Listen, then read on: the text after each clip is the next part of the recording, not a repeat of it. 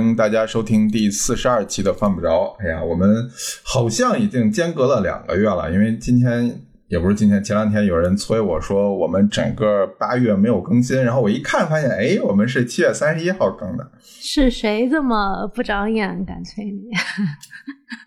是的，是我让人催的。这个，哎哎，原来是你 你干嘛？你干嘛那个表情看着我？因为因为有人在我评论区催，我就说去催雨杰。哦，就真的来有人来催，然后就说：“哎，你们整个八月份都没有更，干得漂亮。”我还想说，哎呀，七月份我们都加更了一期，那八月份是不是就就糊弄过去就好了？七月份你也没有加更吧？我们。七月初更了一期，然后七月底更了一期。啊，三十一号就算八月吧，有什么区别呢？对，就算是没有什么区别，没有什么区别。我们还是保证了稳定的每个月更新一期的这个这个节奏。嗯，哎呀，这这期的这期的主题也源自于陈老师最近又呃复考古了一遍，看了一个老的电视剧。哎。说说电视剧之前，我们先聊聊最最近大家都出去吃了些啥。哦，你你好像又出了好几个地方。你先说，你先说，是不是又去日本？你先说。我就呃比较简单，就我上周末去了一趟成都，然后待了大概两天吧，周五晚上到，然后周日晚上回，啊，满打满算算是吃了，大概就是吃了四顿饭，然后喝了非常多的酒嗯，然后然后喝了很多的咖啡，非常开心。就我觉得这次去成都。酒和咖啡的吸引力要远大于餐厅了，嗯，是因为成都的餐厅你兴趣没有那么大，还是毕竟你也是成都米其林曾经的这个 受害者？对，然后就被人 就被人疯狂的嗯嘲笑，我说哎呀，嗯，我要笑死，我想起来去年。好像就是去年这个时候吧，就第一届，第一届是前年是吗？是前年，是二一年的年底，是第一届成都发榜之前我去的。然后我当时踩了几家店，然后好像就是想说，哦，会不会有就会踩中几家？呃，还真是踩中了几家。我觉得你好像心态已经有所变化，就是前年你去吃的时候，还抱着那种押题的心态。就是觉得可能有可能会踩中米其林会要报道的那个餐厅，然后我们那个之后不是就录了一期，录了一期，我还记得有评论说这个东西有必要讨论吗？米其林有热度吗？是，然后今年我去的这个日子也挺也挺寸的，就是也是米其林，对，就是米其林刚发完榜，然后我就去了，他可能是周三还是周周几发的，然后我周五就过去了。然后，呃，然后你不是还问我就是会不会吃？然后本来还担心说哦，万一吃了那个芙蓉皇的话，可能就就去了一家了。结果就是一家都没去，非常好，就是保证了就是零米其林的这么一个状态。你在逃避？甚至我连推荐都没有去啊啊，没有推荐。对我甚至连米其林推荐都没去。嗯，你是不是在躲着他走啊？也没有，就是这次去没有刻意选什么餐厅，因为就是跟两个朋友去，然后去当地可能也要找一个朋友，所以就跟着朋友走。朋友说想吃什么，我们就去吃什么，然后当地人怎么招待我们，我我就怎么吃，所以基本上没有什么太多自主选择的余地，我就是跟着别人走啊。然后除了喝，我我还比较自由以外，吃基本上就是跟着跟着其他人吃。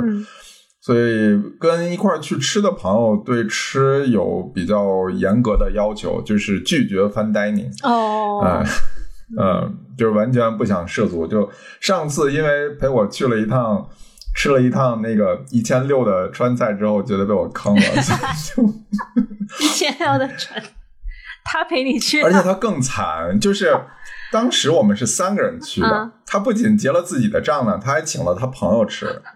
就就是 double 的坑，就是，所以他就很痛苦，说。所以你现在去成都，是不是在他面前已经完全没有话语权？他他就是去之前有先跟我做过，就是打过预防针，说你这次是不是还要去吃那些贵的东西？我说我我没计划，我没计划。然后他说能不能跟我吃点这个路边摊跟餐馆的？我说好好好。嗯 嗯。我我可以理解你那个心态的转变。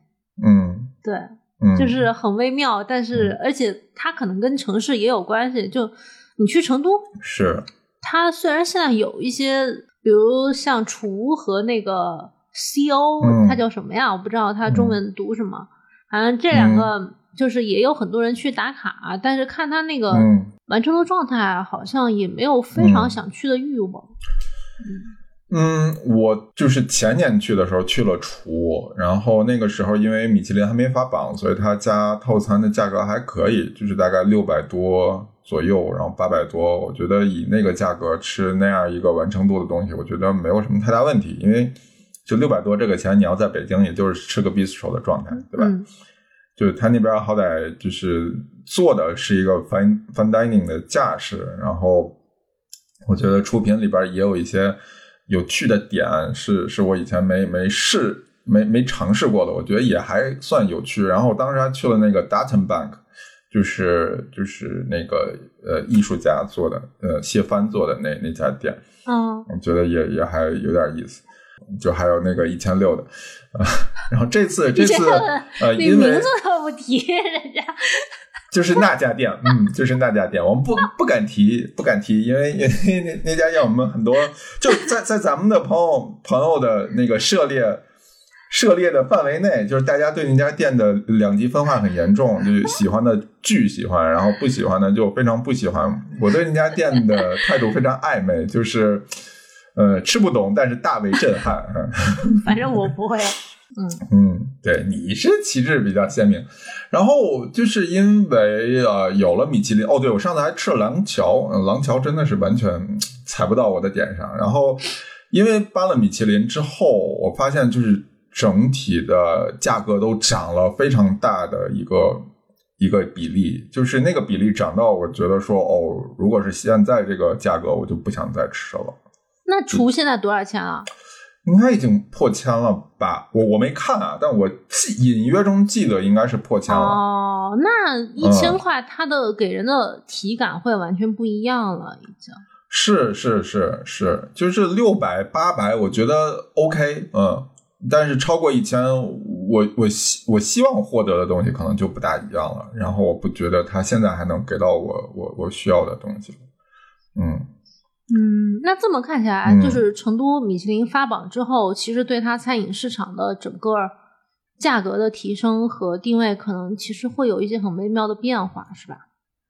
有的，尤其是西餐，基本上都涨价了，而且涨的其实不低。呃，中餐是在我看来，就是原来是什么样，可能还是什么样，就是高端的中餐，一千六还是一千六是吗？嗯，我都都没有去看，但是我看其他的就是贵的中餐，好像价格还是差不太多，就是没有涨的很离谱的样子。呃，因为就是以前会吃的人呢，其实不大介意呃米其林的这个这个大星，就是它以前就很贵，那以前常吃的人现在还是会常吃，就米其林不贵不会对他们造成这种呃就是买单的影响。呃，但但西餐确实是会随着米其林的那个榜单水涨船高了一部分，这算是就是呃荣誉加持嘛，就是叠了一个 buff 在，嗯，但这个 buff 给不到中餐上，嗯。嗯，我可能黑珍珠给中餐叠的 buff 还比米其林多一点，嗯嗯，就是如果一个餐厅评了黑珍珠，它好像对于中餐的那个餐厅的加持，是的，是的，感觉会强很多，会大一些，是的，是的，我觉得我。就是在国内啊，就是黑珍珠对中餐的影响力和米其林对西餐的影响力，感觉是差不多分量的。呃，就是西餐更希望自己被米其林认可，然后中餐可能更偏向于会被黑珍珠认可。嗯，有道理。就或或者说是市场比较认吧，就是觉得米其林评西餐可能靠谱一点，然后觉得黑珍珠评中餐靠谱一点，然后。日料就是一个两头不占、十三不靠的一个状态，嗯，好像是这样。我最近我就不说太久远的那个觅食的经历，我比较近的一次是去了上海嘛，嗯，然后上海其实你想想，我们在以前刚刚开始吃 fine dining 的时候，上海也是去上海去，对，它会作为一个目的地城市去吃，因为它的那个平均水平和多样性上是可以支撑这个事情的。然后我这次去有几个感觉很不一样，就是我吃的三家，一个是 DV，嗯，一个是域外滩，域外滩算是中餐 fine dining，就是这几年做的比较成功的一家福建菜，还有一家是比较新的，叫做景轩。景轩的背景是，他是顾问是熊猫，熊猫就是福系列的那个主厨，嗯，对，但是他是做的是顺德菜和算是古法式的菜，加了一点潮州菜，再加一点广府点心的那种，就是很混合的东西。嗯，但是你在这个餐厅里面看到一个跟圣哥私房菜差不多的菜单儿，嗯，且有几百个 SKU，就会觉得。很奇怪，嗯，就还是酒楼的那那种，对，因为他你要一般强调古法什么什么菜单那种费功夫的功夫菜，他一个菜单上就不会特别长，对吧？但是他菜单又特别多，然后呢，什么？李云子什么那个哦，那种那个老的那个点心，哎，一下忘记叫什么，就是反正盛哥那那几个招牌的菜，他这儿都有，嗯嗯，然后还有一些潮汕的什么鹅呀，或者贝呀，或者是西施蛇这一类的东西也有，然后它的点心呢，又是从玉龙轩，就是澳门那一家，感觉很多形态是接近的，嗯，就觉得很缝合。嗯，就是这家餐厅，我吃的就内心，你要说它特别难吃也不至于，也还也还行。但是呢，里面肯定又有一些很小的问题，嗯，就是很诡异的一个状态。然后其他两家餐厅，嗯，DV 我是以前不是 DV 有一段时间特别难订嘛，你得提前很久时间去订。现在应该好很多。现在很好订，现在提前一两天就能订到。嗯，然后我去吃的时候，因为我很久没去吃了，你觉得怎样？我感觉还挺好吃的。当然，我可能点了那个主菜也是比较保险的那种，什么大黄鱼和鸽子，嗯，就是它比较拿手的那几个东西。嗯，其他新的尝试我也没有特别尝试。整体我觉得还还挺稳的，但是你可以看到它里面的景象。呃，客流的情况跟以前萧条了一些吗？也不是萧条，就以前会有很多人去探店。当然，我这个也很片面啊，因为我就这两年也就去了这一次，但感觉体感挺不一样的。然后，呃，我我其实觉得他餐还是非常的稳定，嗯，可是那种预定的情况和菜单更新的情况，你可以明显感觉到跟以前有一点。不太一样，然后还有那个玉外滩，是它就是这几年算是运作的特别成功的一个高端的中餐品牌嘛。嗯，而且福建菜以前也没有特别好的把它做成发音化的一个餐饮的品牌，就玉外滩算是把闽菜就是八大菜系中的遗珠给它拎起来了，就是这种感觉。以前我跟邓老师他们去吃。玉外滩在 BFC 开的第一家店的时候，嗯，当时我们是请他们配的菜，还是刚刚试营业的时候，大概人均人均一千左右。当时觉得还可以，挺有意思的。可是他如果再往嗯特别高的那个水准走，好像还还有点差一口气那种感觉。其实它的 食材也很丰富，因为福建的一些特色食材。呃，还是挺挺可以发挥的，就是其他菜系里面是没有太常见到或者太熟悉的应用，就它对于我们内陆的人来讲，它是一个很新鲜的存在，所以它怎么发挥好像都可以。它的食材也很多，而且它也有很多已经被磨练过的烹饪的技法，比如那种酒糟啊、红糟啊，或者一些东西，你就觉得这个菜系是可以发挥的特别那个的。嗯，然后呢，他们玉外滩这几年开了两三家店吧，他每个店的做的菜的设计还有一点不一样。嗯，我其实对这个事儿我还挺好奇的，因为。你如果是按店的定位去重新设计菜菜单，它对于厨师是一个很强的一个考验嘛？对，我很佩服这种做法。然后他这次开的那个新店是在来福士吧？好像反正就是在一个特别高的那个楼，那个景观非常非常的好。嗯，我们是点了大概五六个菜，然后我。很久没有体会过这种感觉，就是吃完之后觉得内心很空虚，需要吃一个汉堡的感觉啊！它太 fine 了，就是淡，轻飘飘嘛？对，就淡。你不能给我凸显食材的原味，凸显的这么嗯平。白人饭的那种是吧？就是比如说，它有一个，它有什么某某居螃蟹，嗯，那个调料的味儿就也很淡，就你就在吃那个螃蟹本身的鲜味儿。但你一道两道这样可以，就觉得五六道全是这样，就很崩溃。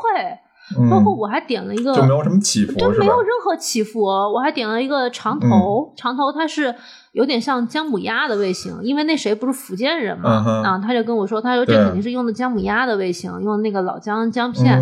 我天呐，我第一次觉得吃个长头，我觉得好淡，嗯，就那个淡，就真的它不是咸度不够，就是就是平。然后我一转头看到旁边有一个家庭，就带着娃在吃，我想啊。很适合家庭餐饮，但是我自己吃我觉得天呐，我就很想吃一个浓重一点的，就有口味的东西。我很久没有吃 fine dining 的时候有这种感觉了，我就就觉得它的菜设计的，其实它单独拎出来每个菜都很好吃，嗯，但你在一桌菜里面这么吃，中餐这么吃就很灾难，就没有任何起伏，就吃到后面就反而觉得平平无奇，没有任何记忆点。嗯，哎，那你这次没去吃福和会吗？我对福和会已经稍微失去了兴趣，对对 对，因为就你你知道以前我们第一次去吃福和会的时候，还是什么满三百减一百的那个时候，而且还有三百八的菜单，可能很多听众朋友没有感受过那个年代，就是现在的福和会只有八百八的菜单。以前是有三百八、五百八和八百八三档，然后我们可以一群人点三种不同的菜单，它还有一个满三百减一百，巨 便宜。对对，现在现在，哎，反正我我我年初的时候不是去了一次嘛，就是就吃的全程。你你你的评论很暧昧。对。嗯，我记得，就是我现在对于福和会的情感，就是他如果做了三百八的菜单，我仍然会去的。他三百八如果把一个绿苋菜、菠菜、包菜这种东西搞得很 fine，哎，我觉得我我反而会想试一下。是，但是八百八你要给我搞羊肚菌、猴头菇这种东西，我就觉得啊，我觉得就不行了。对，我就费劲啊，就是。上海现在给我的感觉，不怕得罪上海的听众朋友，就是他有些餐厅成功的太容易了。是的，就是他他这个主厨有什么样的资源和嗯 PR 有什么样的资源，我都可以感觉得到。他这个东西放出来，他一定知道能在哪个地方卖。但是我又觉得他太容易了，之后他的那个发力点到底是不是对的？就。就让我一个，如果我是以吃为目的地去，我就觉得这事儿反而不太成立了。就是在我我们说要聊东京大饭店这个题，然后来聊呃什么是一个理想中的 虚幻的完美的 fine dining 餐厅的时候，我就在想，就是我发现我们最近这几年对于 fine dining 的态度越来越跟前几年不一样了。就是我们前几年对这件事情还兴趣很大。尤其是在国内这个市场，就是会发现有很多餐厅，它的 fine dining 的做法或者是食材的处理上，会会有让我们很好奇的地方。嗯，但是这几年这个兴趣越来越少了。我在想到底哪里出了问题啊？嗯，可能是因为我们老了。嗯，我觉得这可能是一方面，就是我我们可能对于自己喜欢的那个那个口味的。呃，指向性可能越来越明显了，就是不想再浪费卡路里也好，还是这个什么也好，就是在一些我们没有把握的事情上。但我觉得有一点可能也是行业的问题，就是我觉得这两年可能国内啊，尤其一线这种大城市的高端餐饮被供应商裹挟了，就是。你会发现各家的食材来源都差不太多，然后各家给你提供的菜色也都差不太多，而且就像你说的，就是成功的太容易了，就是这个容易到。让人有一种啊快餐店的感觉，好就就叫你你随便说几家，呃什么什么轩或者是什么什么亭或者是什么什么楼或者是什么什么园，就是无无论它前面那些字怎么变，你会发现它菜单上很多一部分或者难听一点就是一半的菜都是大家都在用的，比如说烤乳鸽，太多的。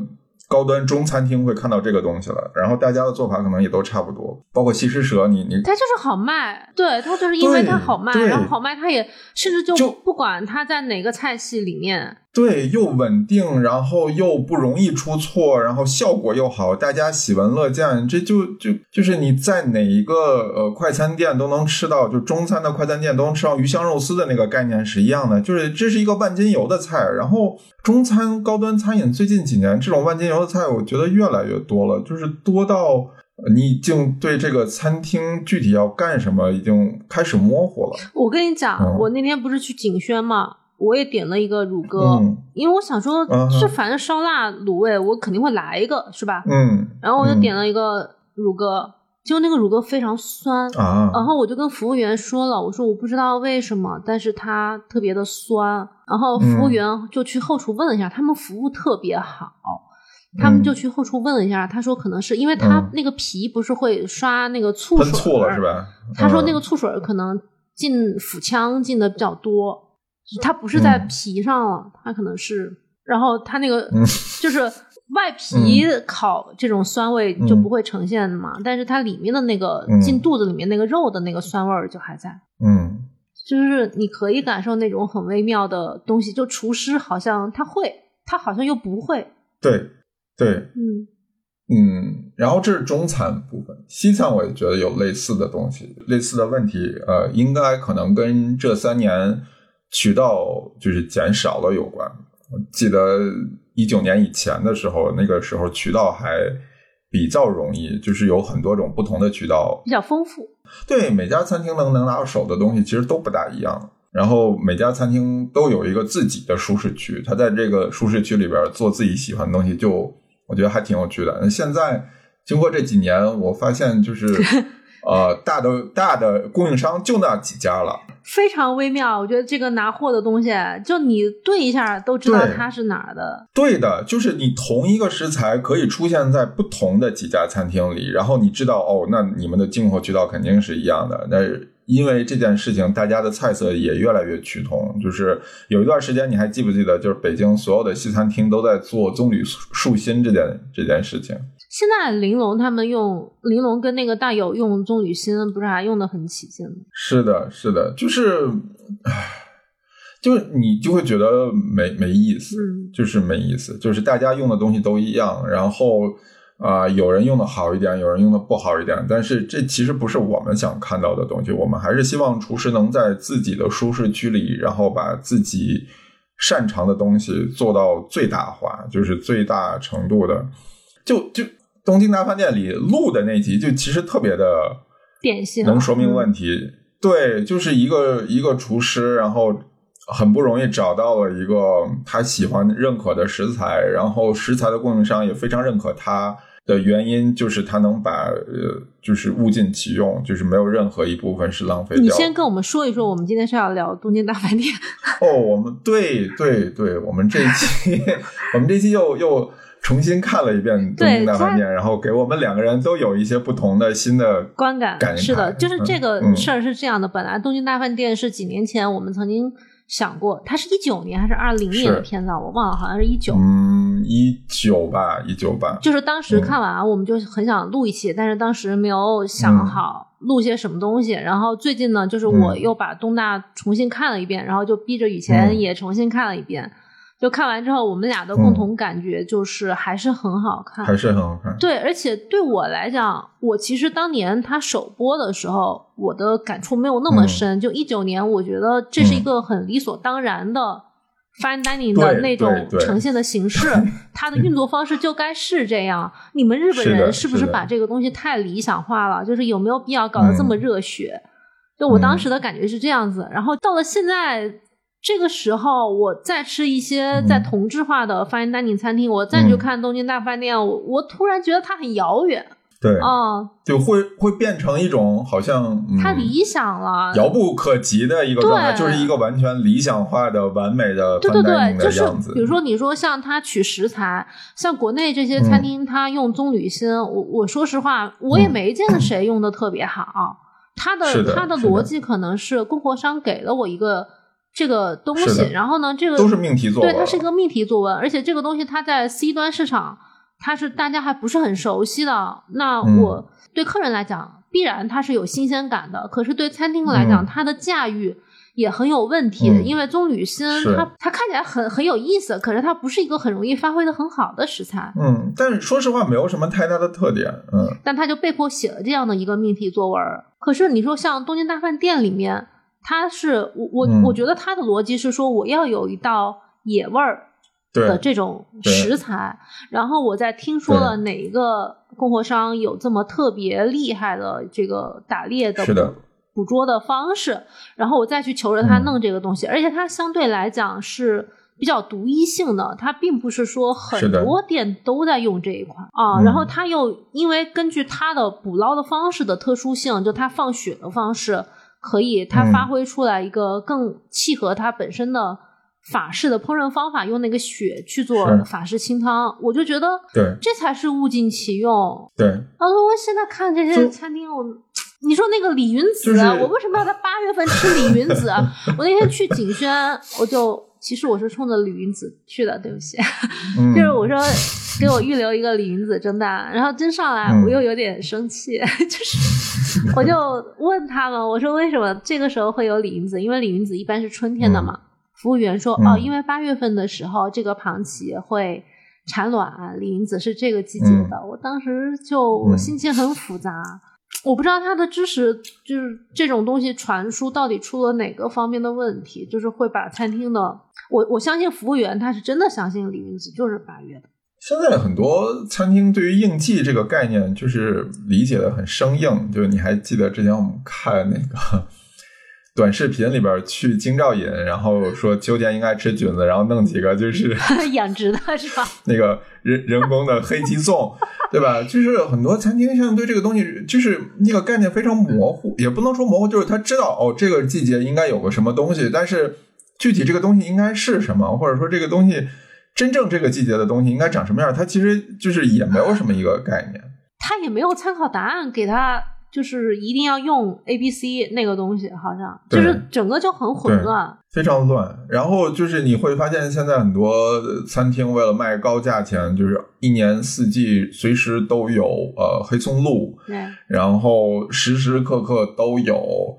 啊，手包的鸡头米，那个虽然冷冻冷冻确实可以用，但是你如果拿这个对，但是当应季的，对，就是就是强行给你做时令，然后然后做出来又很反时令的东西就越来越多。我我反而可以理解，像吉野家用黑松露，对，因为它其实是要一个那种食材的错位的感觉，对吧？但你如果去 fine dining 餐厅，他在奇怪的季节给你用黑松露，反而就对。而且现在就是像黑松露啊、鱼子酱这个东西已经就是泛滥到哦，我前些日子去金山啊看了一下冷库，然后我跟我朋友一块去，他开车，然后我们就去看卖呃鱼子酱，然后问这多少钱一盒，他说这一盒十六，然后朋友 吓坏了，说这个东西怎么这么便宜？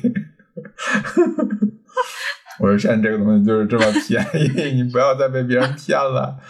震惊！原来鱼子酱一盒只要十九块。对呀，对呀，吓坏了。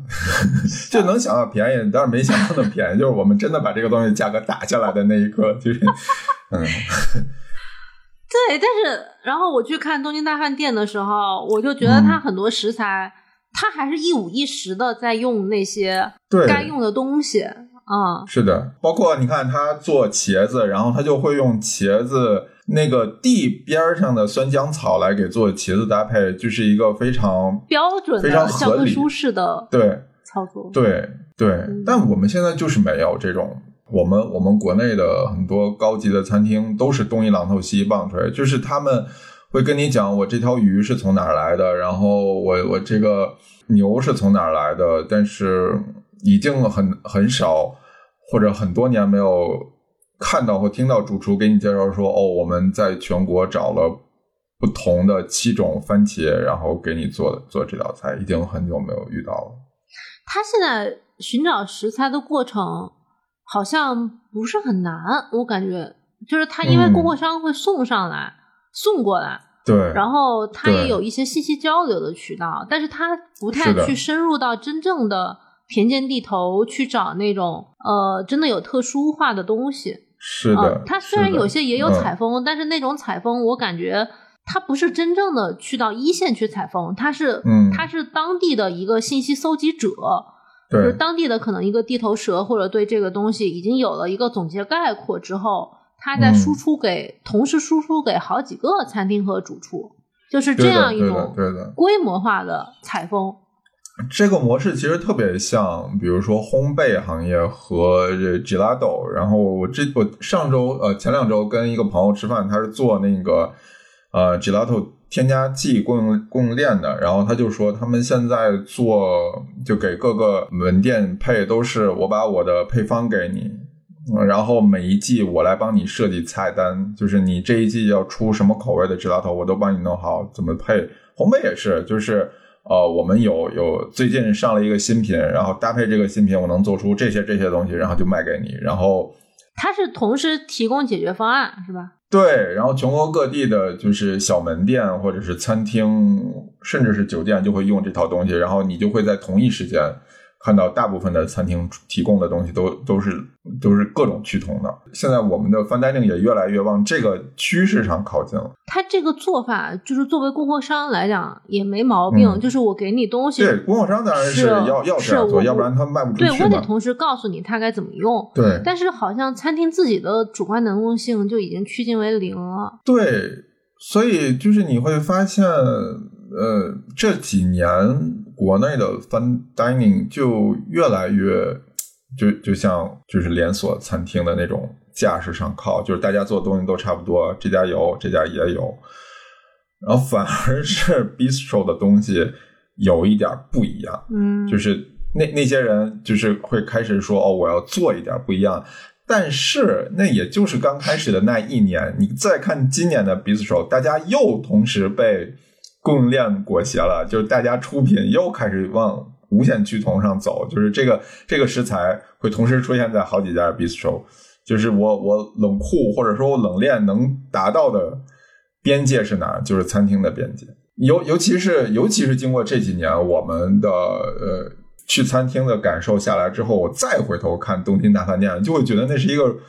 如此梦幻一样的餐厅，就是呃，是的，是的，一群人共同研发，是从内往外发。就是我想要一个什么菜，或者说我想用这个食材做一个什么东西，然后所有人围着这个东西不停的转，然后有一套非常完整的方法论。我不同的烹饪方式，不同的酱，我各种组合，然后把这道菜最终呈现出来。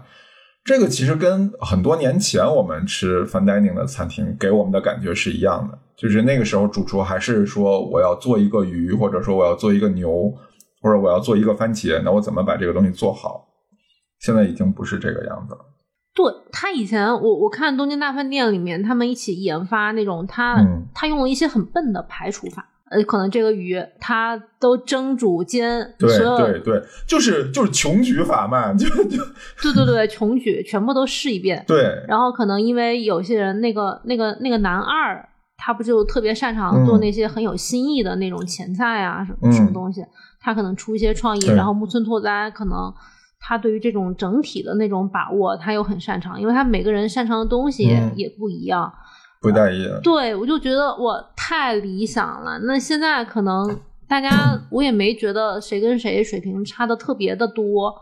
对，对，这这也是我们最近不大想吃饭单的那个另一个原因，就是你会发现，就是大家的想法都越来越往讨巧上走，就是 就那个截图说，就你跟年轻厨师说。啊，我有基本功，他说我有创意，然后你说我我我我刀工好，他说我有创意，我火候好，我有创意，就是很多人喜欢把创意这个东西无限放大。你首先就是这个创意合不合理是一回事儿，然后你到底有没有你呃足够的扎实的这个基本功，把你的这个创意。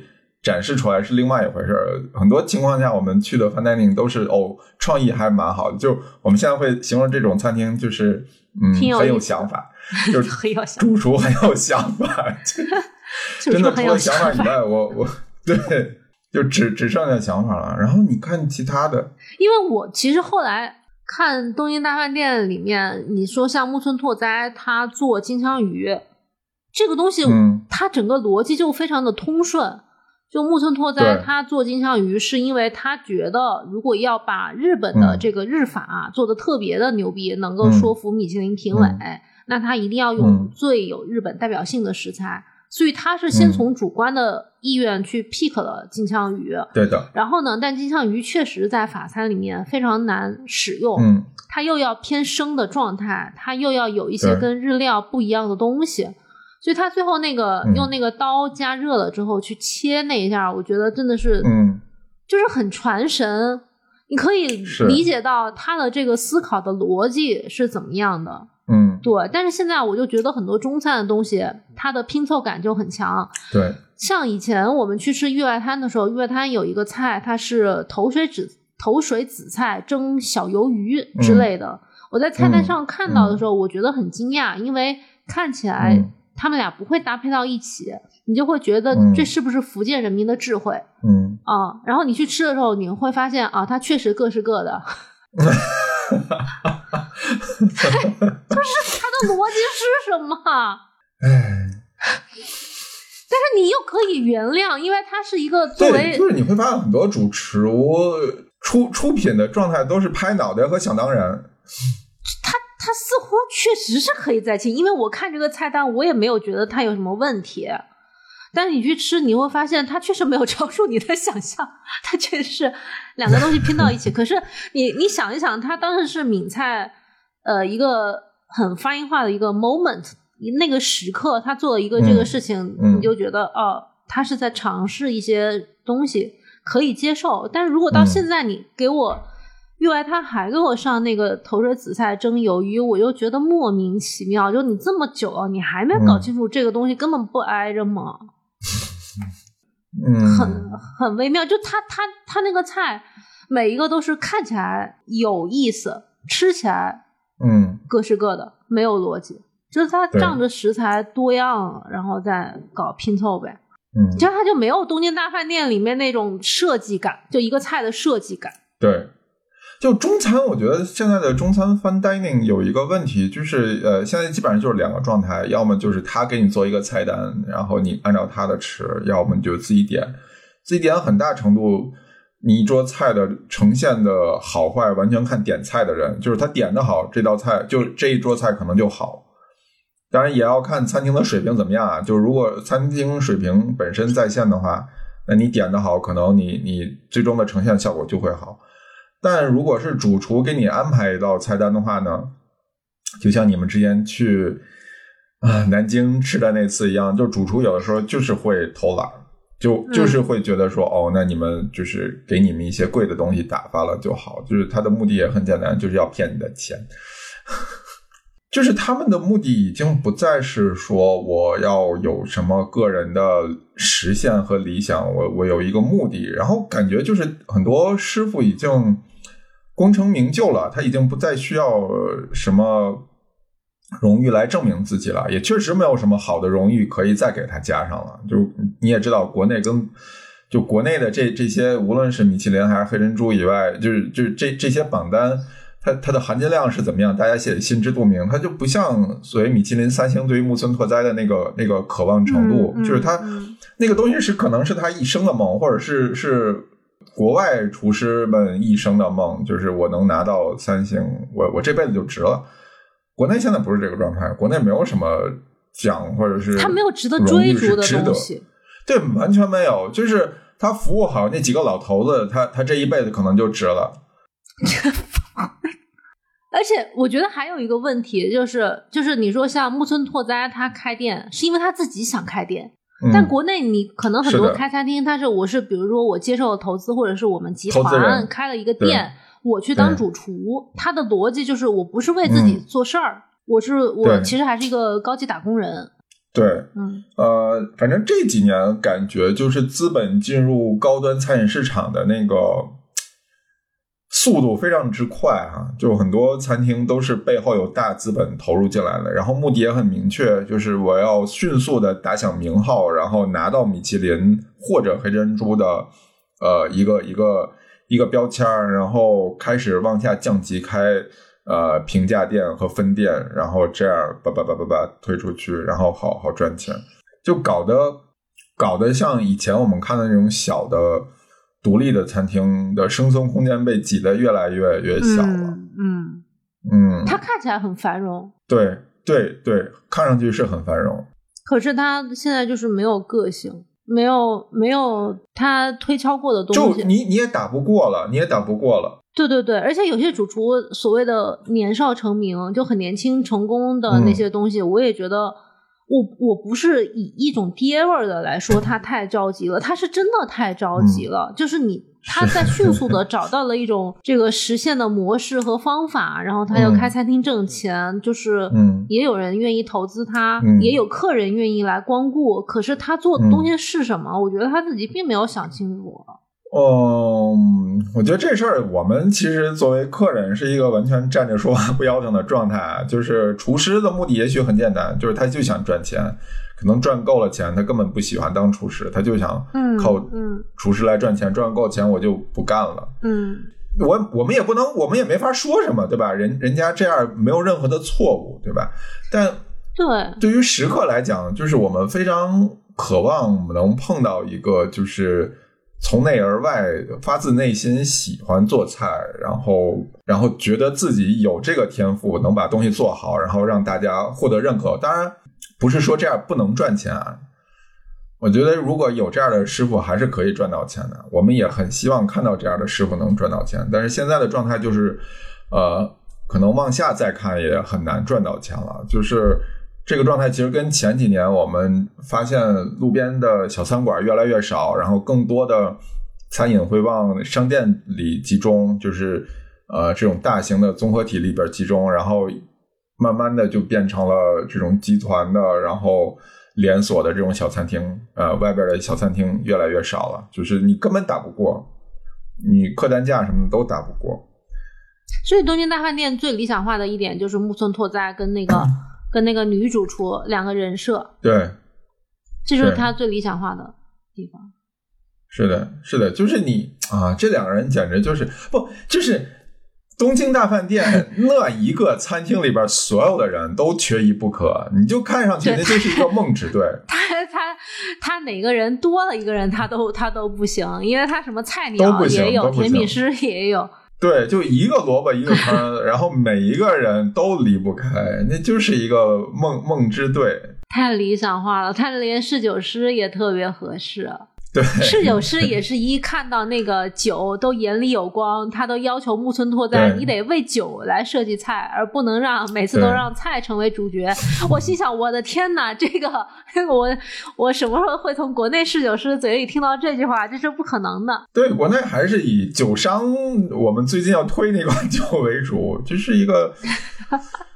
哎，两个方向性不一样的东西。我觉得国外现在好像还是有一些餐厅是是东京大饭店那个路子的。欧洲啊，美国、日本还是有一些餐厅是是这样的。我觉得大陆现在这种餐厅，你不能说完全没有，我觉得会少很多。然后我知道有一些人可能就往私房菜上走，所以这两年我发现我们可能去私房菜的次数要要多了，稍微多了一些。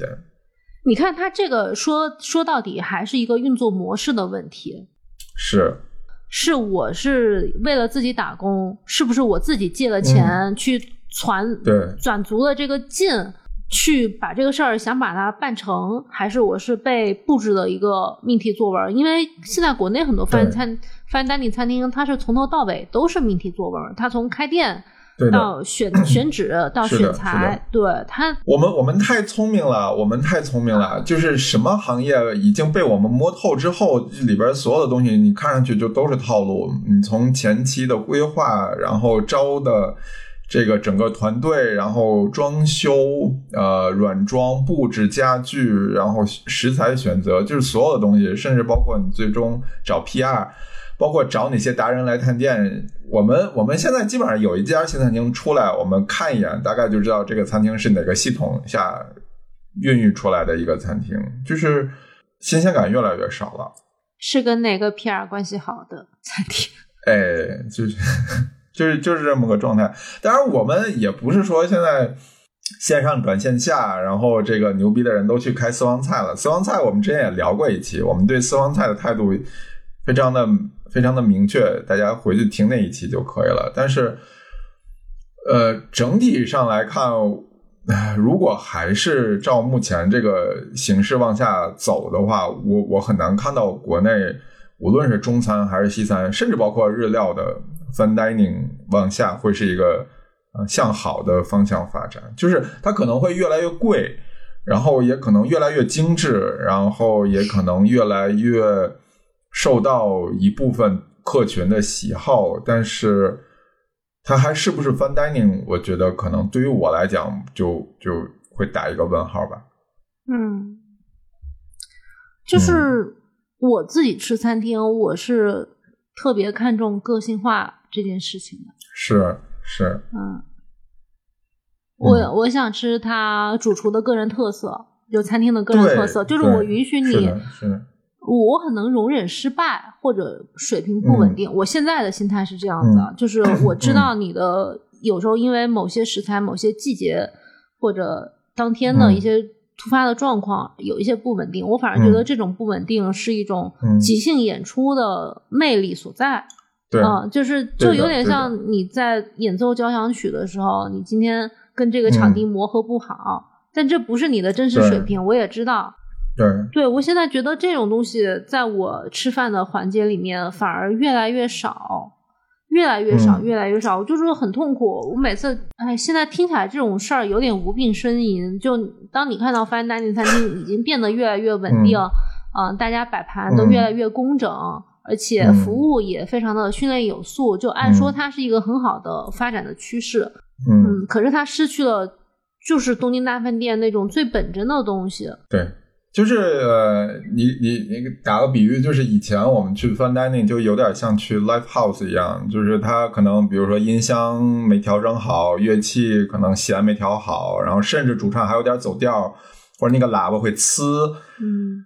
但但我觉得那个是真诚的，就有一个东西能感动你。现在你再去，就是有一种你进到一个装修非常豪华、很精致的一个房间里边，然后然后所有的音响系统都是顶级的，然后给你营造出一个非常棒的声声场的空间。然后他给你放 CD，对，就我知道所有东西都对，所有东西都好，你的 CD 也不会出错，你 CD 可能是大师的演奏，是国际的一个什么呃乐团的演奏，然后他们可能为了这个 CD 录了十年，但但我觉得这个可能不是我们想要的，我觉得。这个打动不了我，而且像我看《东京大饭店》的时候，里面有一个剧情特别有代表性嘛，就是它又既很日本的热血方式，又很能代表一些餐厅的取向。就是最后那个女主厨和木村拓哉吵架，说我如果要征服这个米其林的评委，我最后这道菜到底该用什么？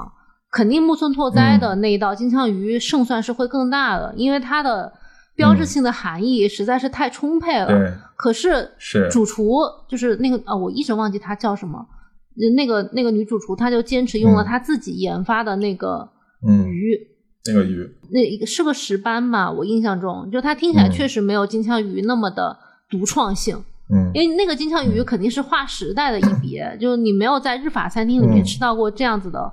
操作的手法又很有代表性的东西，但他仍然仍然坚持用了他自己的。我觉得现在啊，就坚持做你让他坚持选一些可能不讨好的东西，这个简直是一个不可能的事情。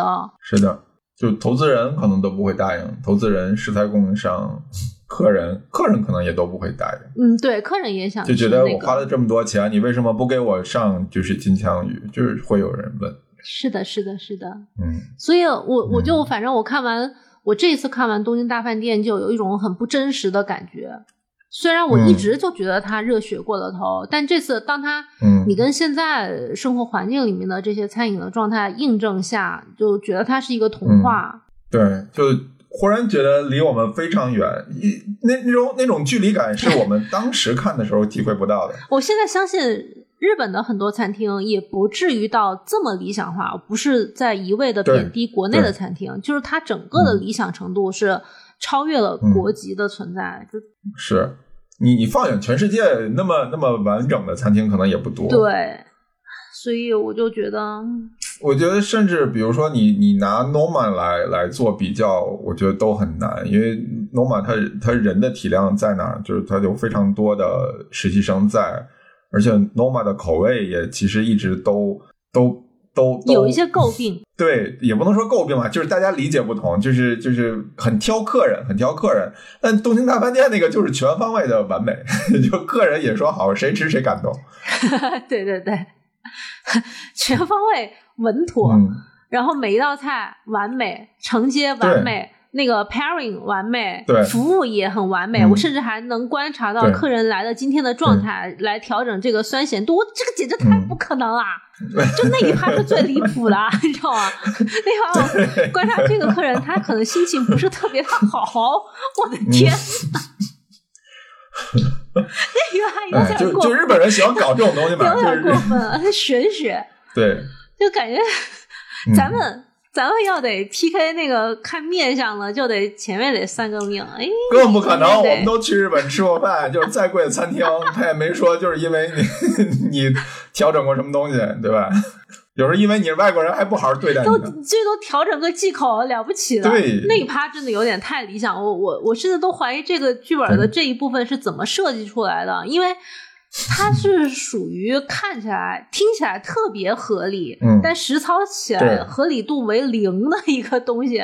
对，我看你的心，就是就是要要让这个餐厅全体都完美，就是就服务是一个不可或缺的一趴，而且它中间确实需要有一个反转。那怎么反转呢？就是要要证明你们的服务还不够完美。什么样是完美的服务啊？去看你的师傅。一个不起眼的，就是街坊的餐厅，那样的服务是最完美的。就是你同时要兼顾这个 fine dining 的这个高的标准，但同时你又要有一个街坊餐厅这种人文关怀的这个情绪在里边。而且师傅还是一个那个味觉退化者，你说这消失的说一句，我这这都服了。就就你重新看一遍，你觉得狗血的地方依旧狗血，但是它。他还是给你给了你一个，就是就是幻想中的一一个伊甸园一样的存在。唉，反正反正我看完之后情感真的很复杂。那那你你接下来你接下来今年还有什么 fun dining 的打算吗？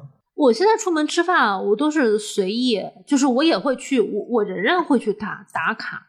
我肯定不排斥这件事情，而且你现在从事这个行业，你看看大家发展也还是要看的，你没有办法完全的逃避，但是你的心态就会对他失去一些期待啊。嗯，你也知道他不会再给你美景的感觉了。我下周末去上海，我我我准备就订个 U V 呃不 D V 试一试。嗯，我 D V 还没去过呢。哦，还还是可以的。其实我觉得，反正，而且他的那个鸽子，我觉得他有些理解是对的。嗯，就他的鸽子，我当时就跟他说，我说是不是可以再咸一点点，可以把它的那种血味儿再遮盖掉一点。然后 DV 的那个餐厅经理就说，他说，呃，外国人其实跟我们对于一些禽类和野味儿的理解是不太一样的。他会认为一些血味儿和这种野性是表达了，喜欢那个对，他是表达了他自己的本味。我就觉得哦，那我那我可以接受这样的逻辑和解释，而且其实它的那个血味儿是有一点淡，但不讨厌，不是腥臭。嗯，啊，是的，是的，嗯，好的，好的野味是的，是的，就这种点我还挺能接受的。嗯，它确实也很完整，就它的菜设计也很完整，虽然现在的变化没有那么多了。嗯，别的还有啥值得推荐的吗？上海的，我这次你去成都，我推荐的你一个都没有去。嗯，我本来是想回来的那一天吃面，但是发现那个面馆两点就关了。哦，哦，上海别的我确实没什么特别好推荐的，因为他推荐来推荐去，你都没有那种你必吃不可的东西。嗯，是，嗯。就是这这两年，上海和北京真的开了好多新的 fine dining 的餐厅，但看上去都是没有什么太大兴趣。嗯，他现在看起来都是米其林一星的水准，就是顺便一去。嗯嗯，好吧，那我们就就今天先录到这儿吧。然后今天是我们录制的时间是九月十五号，我们先把话撂到这儿，然后我们几年之后我们再回看。看看几年之后的，就国你 这个，我发现你埋这种坑特别会埋这种坑。你上次我们过年的时候聊的那一期，你也跟我说辣椒炒肉过十年，你再来看看你的理解有什么不同。我，对嘛，对嘛，就是这就是一个百年老店的这么一个一个概念，就是我们这个节目呢是奔着这个。这个陪伴你成长的这么一个节目走的，对吧？你你可能从初中开始听我们，然后你一直听到孩子初中。如果我们还活着的话，对吧？还是个老头在这，已经味觉已经退化了，在这指点讲，给给大家讲我们最近吃到的豆腐哪一家做的呢？我豆腐，我跟你讲。